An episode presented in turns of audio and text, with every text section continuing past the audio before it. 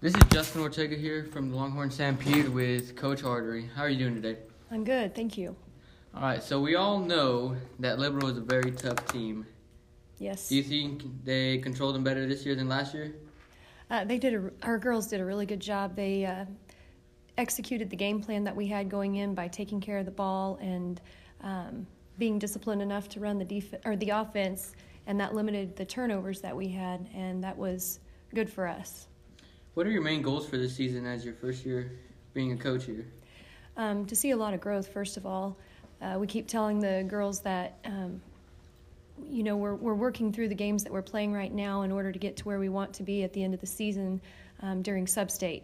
Our goal is to, to do well in league, but also to get past the first and second rounds of sub-state if we can. So, um, and it's the girls have really been working hard and doing everything that we ask, and so it's been a good start to the season. What teams do you believe are going to be your toughest opponents?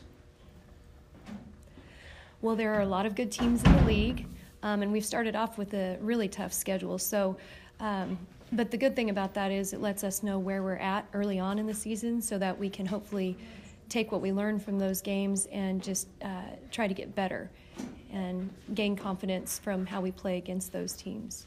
So this tournament that you guys are playing in this weekend, what teams will be involved in that one? Um, Thursday we have Wichita Trinity, Friday we have Palmer Ridge, and then Saturday we finish with Coronado. Alrighty, well I hope you have a great rest of the season. I'll catch up with you next week. Thank that you. Sounds good. Thank you.